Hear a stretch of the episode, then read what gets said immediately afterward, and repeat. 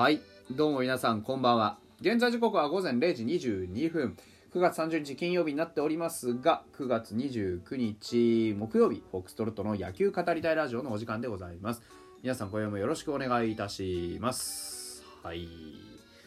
えー、続々とね、最終戦というか、もう本当にあの、シーズンも終盤の終盤の終盤の終盤みたいな感じでね、えー、順位が固定され始めています。で、ファイターズはま6位ね、確定ということで、あとはパ・リーグで言うと、えー、ロッテさんが5位、えー、楽天さんが4位というところが決まった。あとは、えー、ホークスなのか、それとも、バファローズなのかと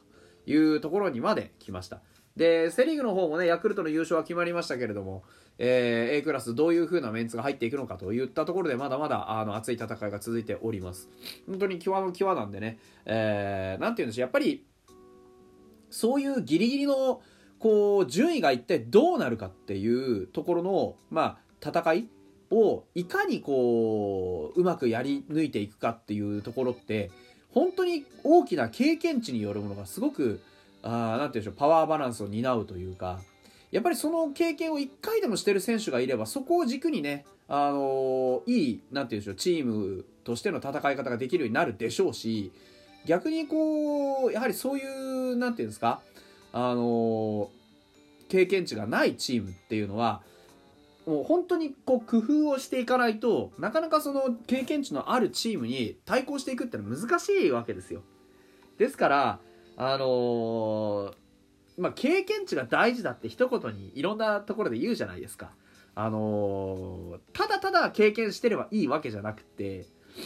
まあ、状況に合った経験というかね、優勝争いだったら優勝争いってやっぱり一回やらないとわからない。で、もっと言うとその、最下位ね、あの、僕はよく経験値って言った意味でも本当に経験することに意味があると失敗してもそれには価値があるし負けても何か得られるものは必ずあるはずだと言いますがそれはもうもちろんあの負けることによって得られるものがある一方でそれは勝てばもっといいものが得られるってこと自体は間違いがないわけなんですよ。だから勝つに越したことはない。その勝たなきゃいけない試合をいかに勝つか。で負けてはいけない試合にいかに負けない試合運びができるか。これってまあ運時の運もねあります。しょうもう正直しょうもないあのどうしてもないどうしてもどうしようもないっていう展開もありますし。だから負けること自体が悪いことではないですしそういうふうにどうしてもなっちゃうよと。いうことは当然あります。ですからあの何て言ったらいいんでしょう。やっぱりこう何が言いたいかっていうとファイターズもこういうね早々と準備決まってしまいましたけどやっぱり優勝争いだったり A クラス争いだったりそういう負けられないよっていう試合にちゃんとこう加われたら本当に良かったな。っっていうふうに思います。本当正直な話ね。ですから来年ボスはねあの優勝優勝どころ日本一しか目指しませんよと。言ったわけですよ。で最大のそのネックがやっぱりそこの経験不足になるんじゃないかなと。本当にこう勝たなきゃいけない。本当に負けてはいけない。っていう試合を一体どうやって勝ち抜くかっていったところが本当に求められてくるしそれって一朝一夕にねできることじゃないわけなんであのー、いやまあ確かに希望はすごく残ってるたくさん。ですけど希望が残っている希望以上にまだまだ得られてないものっていうのがたくさんある現状をあのファイターズの面々はいや今年もなんとか終わったねとかそういうようなことじゃなくって今年が終わったってことはもう来年が始まってるってことなんで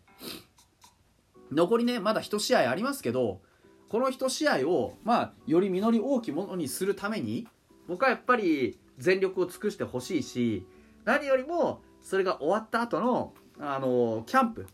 に向けて本当に今からでも、うん、準備していってほしいなっって思います。キャンプの過ごし方今年はもう例年以上にとてつもなく重要になるんだろうなと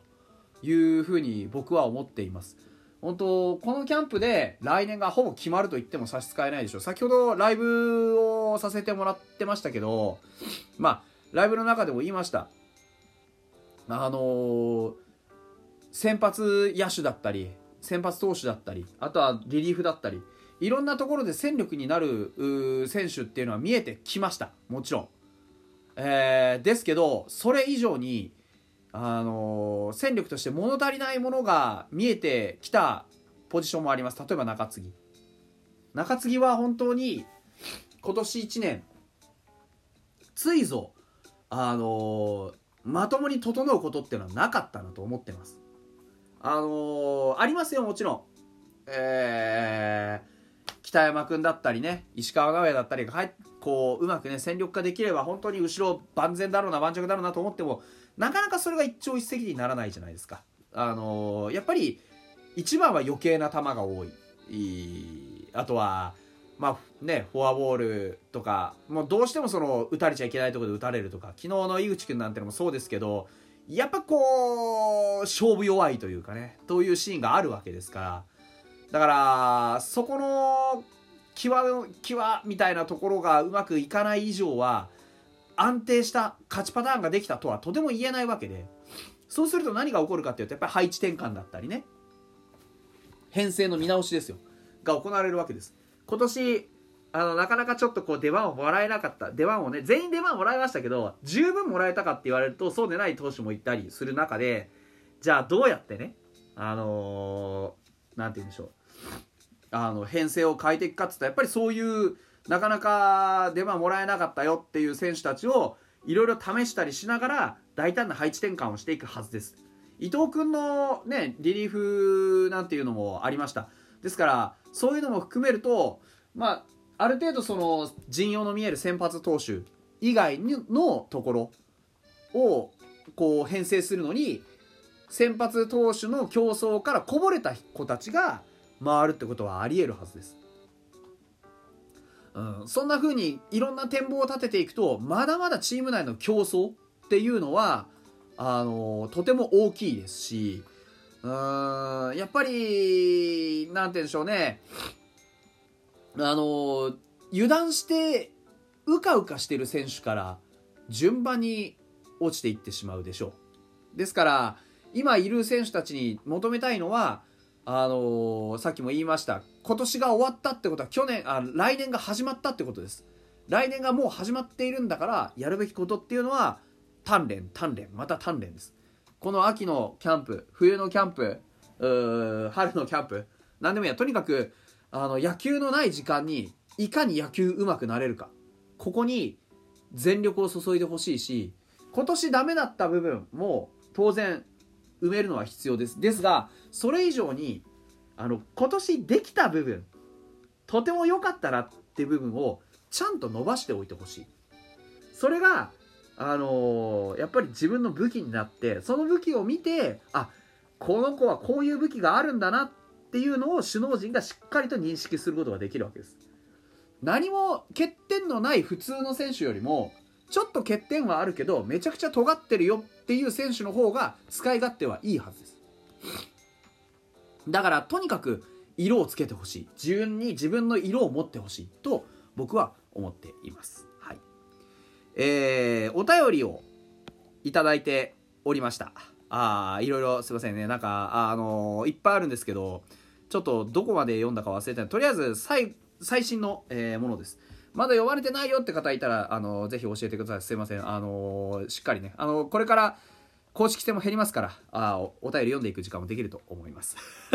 はい。よろしくお願いします。えー、豆福さんからです。ありがとうございます。お疲れ様です。最終戦行かれましたか？と。先日はせっかく行ったのにな展開だったみたいですね。1安打完封食らいました。はい。えー、こちらは身内事情で結局月じまいになってしまいました。えー、広場という愛称がついてるんですね。なんか硬い、痛いイメージしかなかったんですけど、優しげなネームににっこりです。奥さん、札幌ドームの思い出話、よかったら伺いたいです。というところで。あの、最終戦は結局行きませんでした。えー、行けませんでした。まあ仕事もありましたし、ちょっとまあ、あの、チケットも取れるか取れないかというと取れなかったね。さすがに結構前になってたみたいですしね。ですから、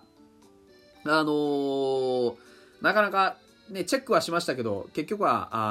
あいけませんで。ただ、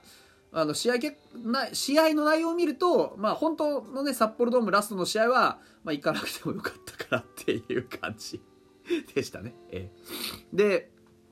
そうなんです札幌ドーム相性が広場っていうのがついてまして。そうですね。思い出な。ああのねでもやっぱり阪神を迎えての交流戦を1回見に行ったんですけど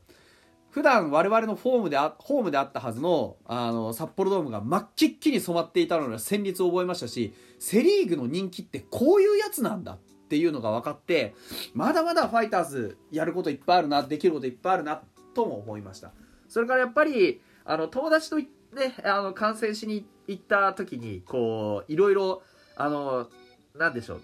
楽しかったというかその見方を覚えた試合があったんですよね。それはちょっとまあ話長くなるんで割愛しますけどやっぱり予想が当たった試合。すごく楽しかった見ていて。うん。あのあとはやっぱりねあの僕あんまり勝ち試合見えてないんですけど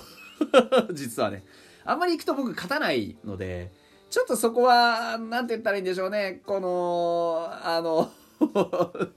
じくじたる思いはありますけどエスコンフィールドになったらもうちょっとあの僕が見てる時に勝ってほしいなって ちょっとだけ思っております。本当にね直接見に行った時の勝敗が結構負け越してんですよね。うん、なかなか僕とは相性が良くない球場だったかなとは思いますけど。うん、でも本当に、あのー、長い間だったのか短い間だったのかわからないですけど、ね、札幌ドームありがとうございましたということは言っておきたいなというふうに思います。それではまた明日です。バイバイ。